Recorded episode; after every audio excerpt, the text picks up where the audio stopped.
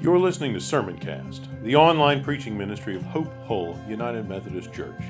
Be sure to visit us at hopehullumc.org/sermons, where you can subscribe to future episodes of Sermoncast and browse our archive of past messages. Thanks for tuning in. Well, good morning. I'm delighted to see you. Take your copy of God's Word and find the Old Testament book of Ezra, chapter 7. Ezra chapter 7. We're going to look at just one verse of Scripture this morning. That'd be verse 10.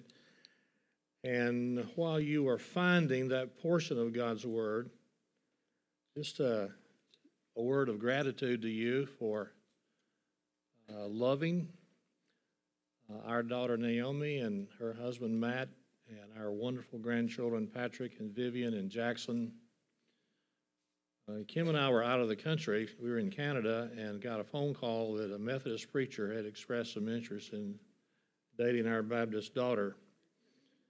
And so I never thought uh, that uh, any of my children would marry outside the Baptist faith. So I early on tried to persuade Matt he would make a great Southern Baptist preacher. But in God's providence, he was not willing to budge off his Methodist background and beliefs and convictions. So he's making a great Methodist preacher, for which I give thanks to God. And uh, we rejoice at what the Lord is doing here at Hope Hull uh, Methodist Church. Uh, I want to speak this morning on the preacher's sacred calling. The dividing line in churches in the United States today is not so much between Methodists as it is between those who believe the Bible and obey the Bible and preach the Bible and those who do not. So, in every denomination, you have what people we would call liberals who doubt the veracity and the authority and uh, inerrancy of the Word of God, and you have those who embrace the authority and the veracity and the trustworthiness of the Word of God.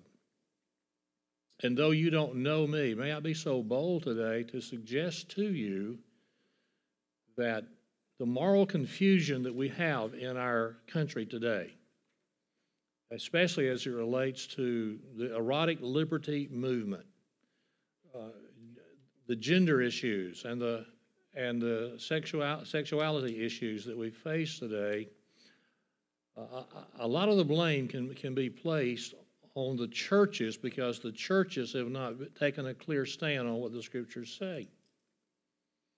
And much of the blame in the churches resides in the pulpit because far, far too many of our preachers have not faithfully expounded the entire counsel of the Word of God. That's one of the reasons that I preach systematically through books of the Bible, beginning with chapter 1, verse 1 to the end of the book. That's why your pastor preaches in a similar manner, because when you preach in that manner, you are, you are, if I might say, you have to deal with, with the, not only the sweet texts, but the sour ones.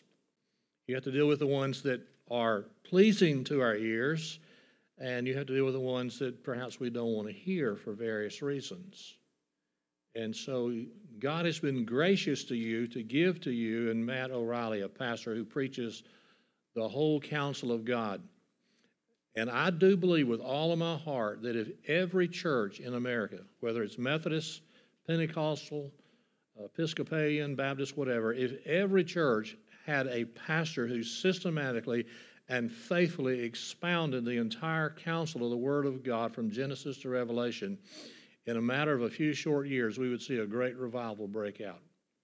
Our issues, which are moral, are not, cannot be solved politically. They can only be solved by the gospel of the Lord Jesus Christ. Now, your, your pastor is, a, is an outstanding preacher. I've heard him preach through the years. Uh, that uh, he's been in our family. And uh, in fact, the last time, not, maybe not the last time, but because I was here back around Christmas time to hear him preach, but uh, I heard I heard uh, Pastor Matt preach back in November in the chapel service at the Beeson Divinity School on the campus of Samford University. And when the service was over, I was talking with uh, Dr. Robert Smith, who's one of the premier preaching professors of the last generation. And he said to me, That young man is a preacher. And I said, Indeed, he is. So this morning, I want to, th- want to think, I want you to think with me about the preacher's sacred calling. And uh, as we do so, I think you're going to be grateful to be able to leave when we're done to say, Yes, God has given us such a man as we find here in Ezra chapter 7, verse 10. Now, just the, the, the, context here, let's look in verse uh, 8, 9 before we get to verse 10, and I'll just preach from verse 10. Ezra arrived in Jerusalem in the fifth month of the seventh year of the king. He had begun his journey from Babylon on the first day of the first month, and he arrived in Jerusalem on the first day of the fifth month, with the gracious hand of his God was on him. So the context is for 70 years, the Jewish people had been in exile in Babylon, and now they were beginning to come back to Jerusalem. The walls were being built, the gates were being built, and Ezra comes to, to link arms with uh, the political leader, the governmental leader Nehemiah, to rebuild the holy city of Jerusalem. And when Ezra comes, as he's the priest of God, he's not political, verse 10 says, Ezra had devoted himself to the study and the observance of the law of the Lord and to its teachings and laws in Israel. So today, the preacher's sacred calling. Now, may I suggest that uh, uh, preaching is, is dangerous work, and it is particularly dangerous to the preacher's ego. Uh, some years ago, when our granddaughter Margaret Ann was about four years of age, they were visiting us on a, on a Sunday and I was seated on the front row, and Margaret Ann was seated next to me, and we were singing the last song. And I leaned over to Margaret Ann and I said, "Now, Margaret Ann, uh, Papa, that's what my grandkids call me, is about to go up and preach, and I want you to listen really, really well today, Margaret Ann. And when I'm done at lunch today, I want you to tell me one thing that you remember from the sermon." She said, "Okay." So we sat down at Sunday dinner. I said, "Margaret Ann, uh, tell me one thing that you that you remember from the sermon today." And she she's thought and thought and thought, and she said, Papa, I don't remember anything. and uh, then we went to church on Sunday night. We came home Sunday night, and she brought it up. She said, Papa, I remember something that you said in the sermon this morning. So I kind of brightened up and I said, Well, what was that, Margaret Ann? And she said, Papa, you said, find chapter two. so that was a pretty good blow to my ego. Years later, when Vivian was about six years of age, similar thing happened. We were on the front row. I said, Viv, I'm about to go up and preach. I want you to remember one thing and tell me at lunch today. So we sat down at lunch and I said, Vivian, what is one thing you remember that Papa said in the sermon today? And she said, Papa, you said, please be seated. so it's enough to make a preacher quit. Uh, most of us, most of us who are preachers need a little humbling to our ego. I want, I want you folks here at, at uh, Hope Hull to know that uh, preaching is hard work. And Sunday comes every seven days. And what you receive on the Lord's Day is the result of a lot of labor that's gone on Monday through Saturday in the pastor's study. The greatest contribution that your pastor has, or any pastor in any church has to make to his congregation, is the, is the contribution that happens when he stands before the assembly of God's people on the Lord's Day, opens the scripture, reads it, and explains it in the anointing power of the Holy Spirit, calling the congregation to repentance, faith, and obedience. Now, a pastor has a multitude of tasks to do, he wears a, a lot of hats. But his most important contribution takes place on the Lord's day when he stands in the pulpit. And the adversary has many, many uh, weapons at his disposal to bring down pastors. We all grieve when there's the, another account of a pastor's moral failure, happens far too often. We grieve when a pastor apostatizes. We, we grieve when a pastor's marriage fails, and that eliminates him from the gospel ministry. But Satan has snares that are far more subtle than that and many times more effective. For instance, uh, Satan tempts some pastors to seek to be chief executive officers, and they're just sort of, you know, they're just control, you know, running, running a, a, the church staff as if it's a corporation. Or Satan would tempt some pastors to major on being a chaplain who's always available every time somebody has a runny nose to go pray over them. Nothing wrong with chaplains. Say pastors do that. But a pastor's primary mission is not to be a chaplain. There's a difference between being a pastor and a chaplain, and wise is the church that knows the difference between the two. Uh, some churches on the political uh, left want a pastor who's a social justice warrior. Some on the on the right want a church who's who's, who's a political warrior for their causes. And uh, some churches just want a life coach. They don't want to hear the word of God. They just want a few tips about uh, how to have a better marriage or how to how to balance your budget. I want to suggest this morning that God has not called men to be life coaches or just to be chaplains or to be CEOs, but God has called them to preach the Word of God. That is the preacher's sacred calling, and it is his primary mission. And when the pulpits of the churches of the United States of America get fixed, the churches will get fixed. And when the churches get fixed, the culture will be changed from within. So, let's think this morning from Ezra chapter 7 about the preacher's sacred calling. Look at the text one more time.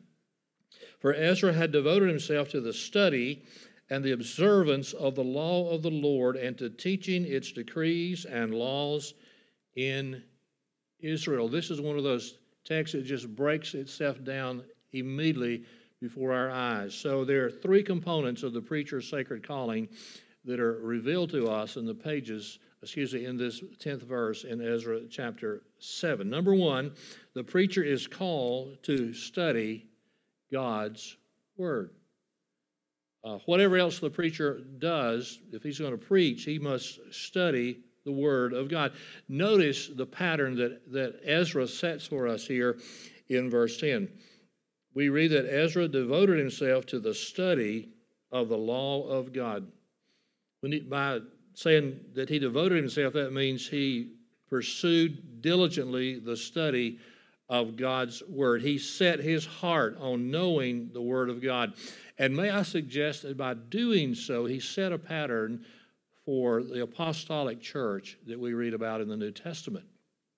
We won't take the time to go there, but you can go to Acts chapter 6 later and read for yourself how there was a controversy in the church in Jerusalem between the widows there, the Hebraic widows and the Grecian widows, and uh, they some some of the widows felt like they were being uh, overlooked and neglected in the distribution of uh, food, and uh, so there was some murmuring that took place, and the apostles, which would be uh, uh, the same thing as pastors today, the apostles in the Jerusalem church, instead of trying to run after and take care of all the widows, they, they came together as a church and they decided that, that they would appoint seven men to take care of that issue.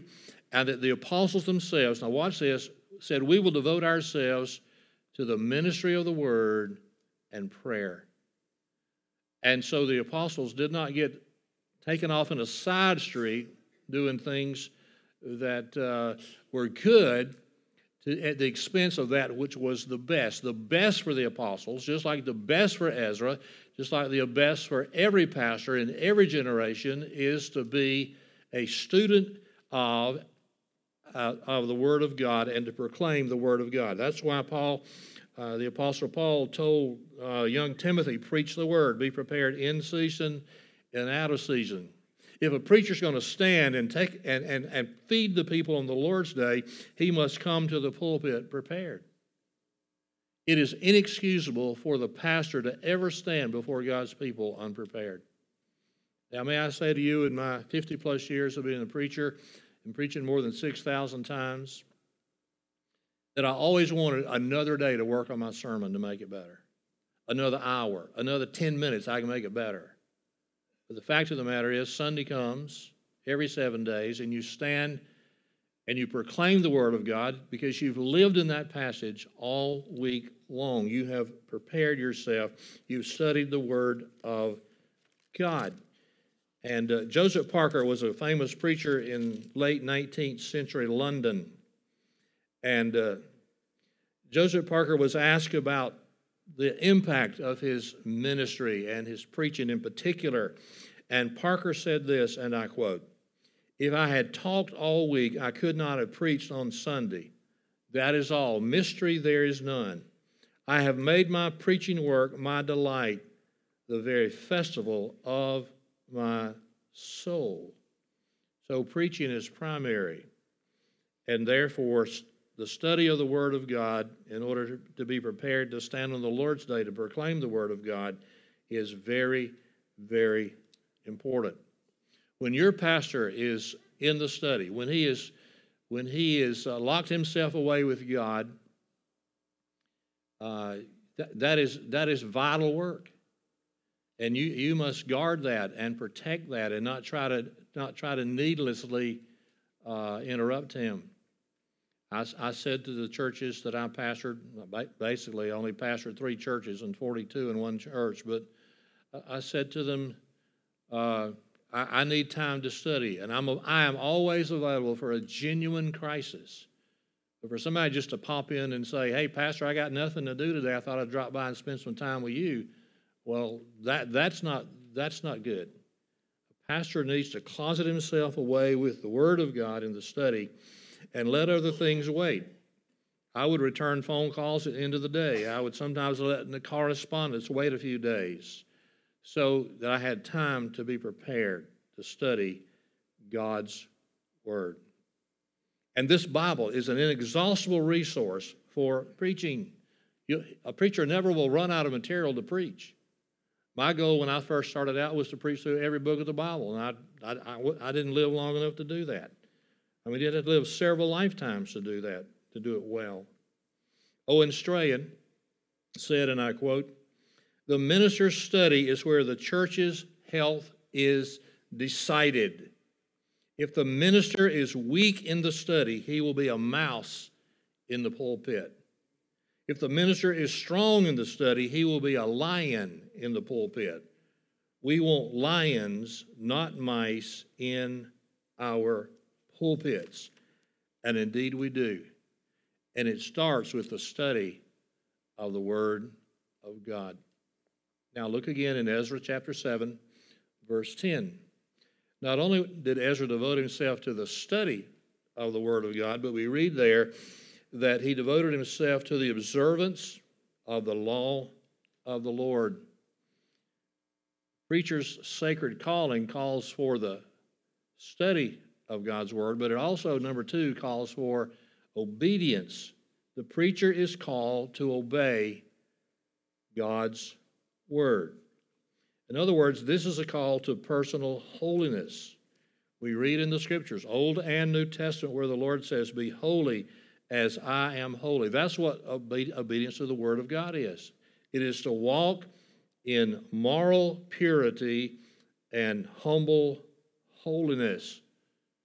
We don't just read the Bible to learn facts, we read the Bible to be transformed. It's not there for our information, it is there for our transformation. I've not known many people like this, some of the meanest church members I ever knew knew the Bible really, really well. But it hadn't made much impact on them. It's how do you come to the book?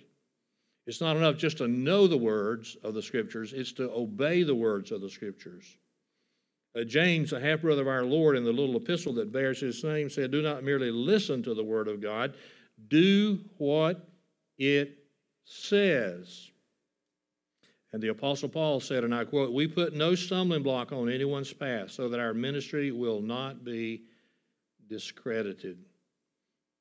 Paul said to Timothy that the pastor must be a man who is above reproach blameless. We can't be sinless, but we can be blameless.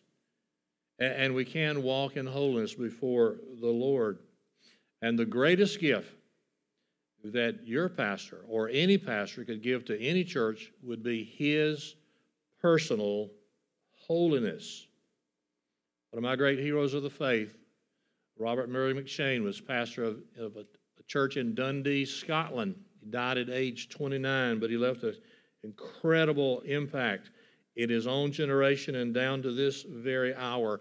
And he would pray a prayer that I pray for myself. And he would pray, Lord, make me as holy as a redeemed sinner can be made. On one occasion, M'Cheyne wrote a fellow pastor on the necessity of guarding his own life and walking in holiness. And he said, Remember, you are God's sword, his instrument. I trust a chosen vessel unto him to bear his name. In great measure, according to the purity and perfection of the instrument, will be the success. Now, watch this. It is not great talents God blesses so much as likeness to Jesus. A holy minister is an awful weapon in the hand of God.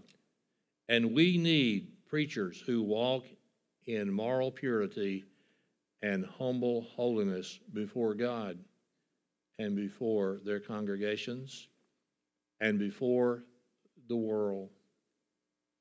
Some many years ago, I was having a pity party one day. I was uh, complaining to the Lord uh, that God had failed me. I said to the Lord, Lord, why can't I be like Pastor so and so in our community? Particular pastor, these are all older pastors. I was a young pastor at the time. He's, he's a gifted writer. He writes an article for the Sunday paper every week. Why, why didn't you make me a gifted writer like Pastor so and so?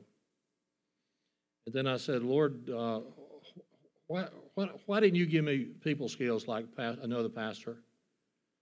And then I said, Lord, why didn't you give me a great uh, wit like another pastor in our community? And then I said, Lord, why didn't you give me uh, a great intellect like another pastor in our community who had studied with Karl Barth? And I just feeling sorry for myself, and the Lord spoke to me and He said, Well, you can be holy. You don't have to be witty or have great people skills or be a gifted writer to be used of the Lord. Just be holy. Be holy as I'm holy, saith the Lord. And holiness is important to, for in the life of every child of God, but doubly so in the life of those who stand in the pulpits of our churches. I was in high school, like you, we read the Canterbury Tales. And you remember what it was said about the, the priest in the Canterbury Tales? It said, If the gold rusts, what will the iron do? If the man who stands in the pulpit on Sunday has a has a, a lifestyle that dishonors the Lord, it's not totally and fully surrendered to the Lordship of Christ, who does not walk in holiness, it affects the life of the congregation as well. And so the preacher needs to obey the Word of God. As we obey the Word of God, we walk in holiness with the Lord. Now, back to Ezra chapter 7, verse 10. We've seen there that the preacher is called to study God's word, the preacher is called to obey God's word. Now, finally, number three, the preacher is called to proclaim God's word. Look again in verse 10. For Ezra devoted himself to the study and the observance of the law of the Lord and to teaching its decrees and laws in Israel. Pastor, the preacher, is the primary teacher in the church of the Word of God. Its laws, its precepts, its principles, its doctrines. And exactly, that's exactly what Ezra did. Uh, hold your place in Ezra chapter 7 and find Nehemiah chapter 8. Nehemiah is really close to Ezra. Uh, you just turn a few pages to the right, and you'll find Nehemiah chapter 8. I wish we had time to look at this entire chapter, this great revival that broke out there at the water gate. But look in verse 3. All the people assembled as one man in the square before the water gate. They told Ezra the scribe to bring out the book of the law of Moses, which the Lord had commanded for Israel. And on the first day of the seventh month, Ezra the priest brought the law before the assembly, which was made up of men and women and all who were able to understand. He read it, that is, the Word of God, the law of God. He read it aloud from daybreak till noon. How'd you like to go to church from sunrise to noontime? As they faced the square before the Watergate in the presence of all the men, women, and others who could understand, and all the people listened attentively to the book of the law. And then look down in verse 8. They read from the book of the law of God, making it clear and giving the meaning so that the people could understand what was being said. So it is the preacher's job to study the Word of God and to walk in holiness by obeying the Word of God, and then on the Lord's Day to read the Word of God and to teach its laws and decrees to the people of God. Paul said, Uh, to Timothy, preach the word, be prepared in season, correct, rebuke, and encourage with great patience and careful instruction. And so, the preacher's job is to take this book and stand before the people from Genesis to Revelation, line upon line, precept upon precept, and preach the Bible. Now, we know that Jesus is the Savior of the world. The Bible doesn't save us, but it points to the one who is our Savior, the Lord Jesus Christ. But when you preach the Bible, you are preaching the Lord Jesus Christ because he's found throughout the Bible. In the, in the Old Testament, he is concealed in shadows and types and prophecies. In the New Testament, he is clearly revealed. Uh, but, but Jesus is is the theme of the Bible. This is a book about Jesus. We know that Jesus is the Word of God incarnate in flesh. And the Bible is the Word of God written. So, on the one hand, we have the Word of God incarnate, the Lord Jesus Christ. On the other hand, we have the Word of God written, the Bible. I personally believe, some might take exception with this, but I believe if you could turn this book into a person, you'd have Jesus. And if you could turn Jesus into a, a book, you'd have the Bible. And so when we preach the Bible, we are preaching the Lord Jesus Christ. We are preaching the gospel. We, we are preaching that we are sinners in need of a Savior and that God sent forth His one and only Son into this world to go to the cross and there shed His blood on the cross that all who would repent and believe in Him might be forgiven and might be reconciled to God and become the sons and daughters of God and live forever with God. That is the message of the Bible. Now, God forbid that any person would stand behind the sacred desk on the Lord's day to preach his opinions. God's people don't need to hear the opinions of the pastor. They need to hear what God has said, and God has revealed himself to us in the pages of Holy Scripture. The preacher's job when he stands in the pulpit is like that of the donkey that carried Jesus into uh, the city of Jerusalem on that, uh, on that Passover week when they were all crying out, Hosanna, Hosanna. They weren't praising the donkey, they were praising Jesus. And uh, the preacher's job is not to preach for accolades from the congregation. The preacher's job is to point people to the Lord Jesus Christ. We're just the, we're just the delivery boy, bringing the message of salvation to those who gather to hear. That means the preachers must guard against being entertainers. God help us that we have some uh, funny boys in the pulpit. The great Charles Spurgeon, in my estimation, the greatest preacher since the Apostle Paul, who preached in London during the second half of the 19th century, said, and I quote, I do not look for any other means of converting men beyond the simple preaching of the gospel and the opening of men's ears to hear it. The moment the church of God shall despise the pulpit, God shall despise her.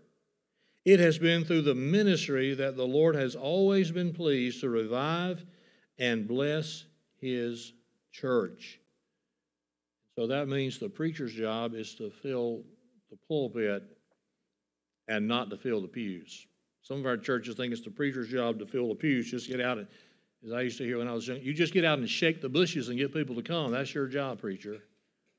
Well, every preacher ought to be involved in soul winning and evangelism, but the preacher's job is not to fill the pews, his job is to fill the pulpit. To have a word from the Lord when he stands on the Lord's day before the assembly of God's people. Some years ago, a member came to me and she said to me, Pastor, in the church I used to go to, the, the preacher would always lift us up, make us feel good. And sometimes I come here and I, when I leave after church, I feel good, and sometimes I leave feeling bad. And I said, Well, Carolyn, it's not the preacher's job to make you feel good when you come to the Lord's house on the Lord's day. It's his job to preach the Word of God. And it just may be that the sermon that day was going to make you feel good, and it just may be that the sermon that day is going to convict you of some area of your life that's not right with God. You're not going to leave feeling good. You're going to leave feeling convicted. Part of God's plan. You see, the preacher's job is to con, is to afflict the comfortable and make the make the afflicted. The, the preacher's job is to both afflict the comfortable and make comfortable the afflicted. And you do that as you preach systematically through the Word of God. And so, how shall we preach? Well, as your pastor preaches. And uh, as I have sought to preach, systematically through the Word of God, verse by verse, chapter by chapter, book by book, because the text determines the sermon. And so we should be less concerned with making our churches full of people and more concerned with making the people who come to our churches full of God. And so I, I believe this. I believe that people can develop an appetite for the Word of God that will grow with the, with, with the passing of the years. When I first went to Lakeview Baptist Church in Auburn, 1979, I preached longer than they wanted me to preach. I was threatened. We're going to put a big clock on the back wall so you'll know when to stop. And I said to this deacon, You can put it up there, it doesn't bother me at all. I'm going to preach till I'm done. Now, when I was in seminary, my seminary preaching professor, for whom I owe a great debt of gratitude, who taught me how to preach, said 20 minutes maximum. I was as arrogant as I could be. I thought, I preach 40 minutes instead of 20 minutes, I can preach, teach twice as much truth in my lifetime. Now, made sense to me when I was 20 something years old. Still makes some sense, but the important thing is that we don't just come to church to go home. I think some people come to church to go home. Seriously. I don't know why they come. Some years ago, Kim and I were in London. We were visiting our friends. The Evans and Alan Evans said to me, Saturday, let's go up to Liverpool to a soccer match. He, he didn't say soccer, he said football, but we call it soccer. And so we left early on a Saturday morning, drove about three hours to go to this, uh, what they call a football game. And we stopped about an, an hour outside of Liverpool and little village of Mobberley where he had grown up and where his mother and father still lived. And his father joined us, and three of us went to the football game. And we were coming back to take Mr. Evans back home. We were driving through this stereotypical English village, and we drove past this village green, just like you see in a Hollywood movie. And uh, there was a cricket match going on, and so Alan said, "You ever seen a cricket match?" And I said, "No." He said, "You want to stop and watch a little bit?" And I said, "Sure." So we stopped, and there on the on the village green, they introduced me to Alan's childhood pastor. This man was in his 80s. He'd been retired some time, but uh, he was there at the, watching the cricket match, and uh, so we chatted with him, and uh, we got in the car to take Mr. Evans home. And between the village green and home, uh, either Alan or his father said to me, "This man was our pastor for 38 years. And not one time did he ever preach more than five minutes. I thought, why bother? Why bother to get up on Sunday morning early when you can sleep in and bathe and shave and put on your best clothes for five minutes? Some of God's people need to learn to develop a deeper capacity to receive the Word of God. You, you can do it, it just takes a while. So I'm not telling your pastor how long to preach. I'm just telling you all of God's people can, can develop a, a, a, deeper capacity to receive the Word of God because Our lives are transformed as we receive the Word of God delivered in the power of the Holy Spirit so that we become holy men and women of God. So, how shall we preach? How shall Pastor Matt preach? How shall I preach? I pray for God to give me grace to preach with authority when you preach the Bible, you are preaching with authority because you are preaching what God has spoken. And when you do so in the power of the Holy Spirit and you back that up by a holy life and the congregation, congregation knows that their pastor is a holy man of God, then God uses that in a powerful, powerful way. So I pray, Lord, give me grace to preach with authority. I pray, God, give me grace to preach with clarity. You want people to know what you're talking about. I never want somebody to hear me preach and, and, and walk out the door scratching their head saying, Well, dear me, what was, what was the preacher trying to get across today? Let them be mad, let them be glad, let them be sad, but never let them be confused. So, mist in the pulpit creates a fog in the pew. Your preacher, your pastor preaches with clarity, and authority. And then with passion means you, you believe what you're preaching, not just delivering a talk. You can run to the golf course, but you really have convictions about the message that you are preaching the people of God. In the province of God, in the grace of God, you have a pastor who is exceedingly bright. You all know that. And he has one of the most advanced degrees from a British university, that, uh, the most advanced degree that you can get. But he preaches with authority and passion and clarity. Thank God for that. Now, I, I try to be, uh,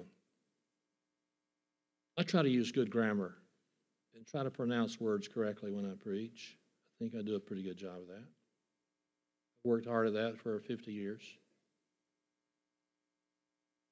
But you could have great diction, you can be eloquent, you can be articulate, you can be smooth of speech not believe what you're talking about. We don't need that.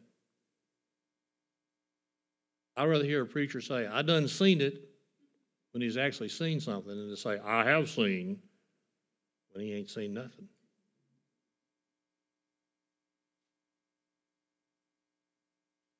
This book, this holy book, contains the oracles of God this is a perfect treasure of divine instruction. It is truth without any mixture of error. It'll see you safely home. I've staked my life and I've staked my eternal destiny on the veracity and the trustworthiness and the inspiration, the inerrancy of God's holy word. what United States needs, what the Baptist denomination needs, what the Methodist denomination needs, with all of its controversy. And I do salute you for voting 100% to leave that apostate group. Is men of God like your pastor who will come Sunday after Sunday after Sunday with a hot heart and a word from God to nourish and feed and challenge and edify and build up in the holy faith the people of God who gather to worship Him.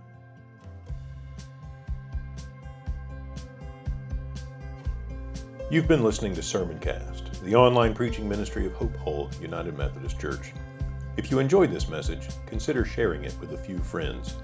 Remember to visit us at hopehullumc.org/sermons and subscribe to get notified when new content is posted. Thanks for listening.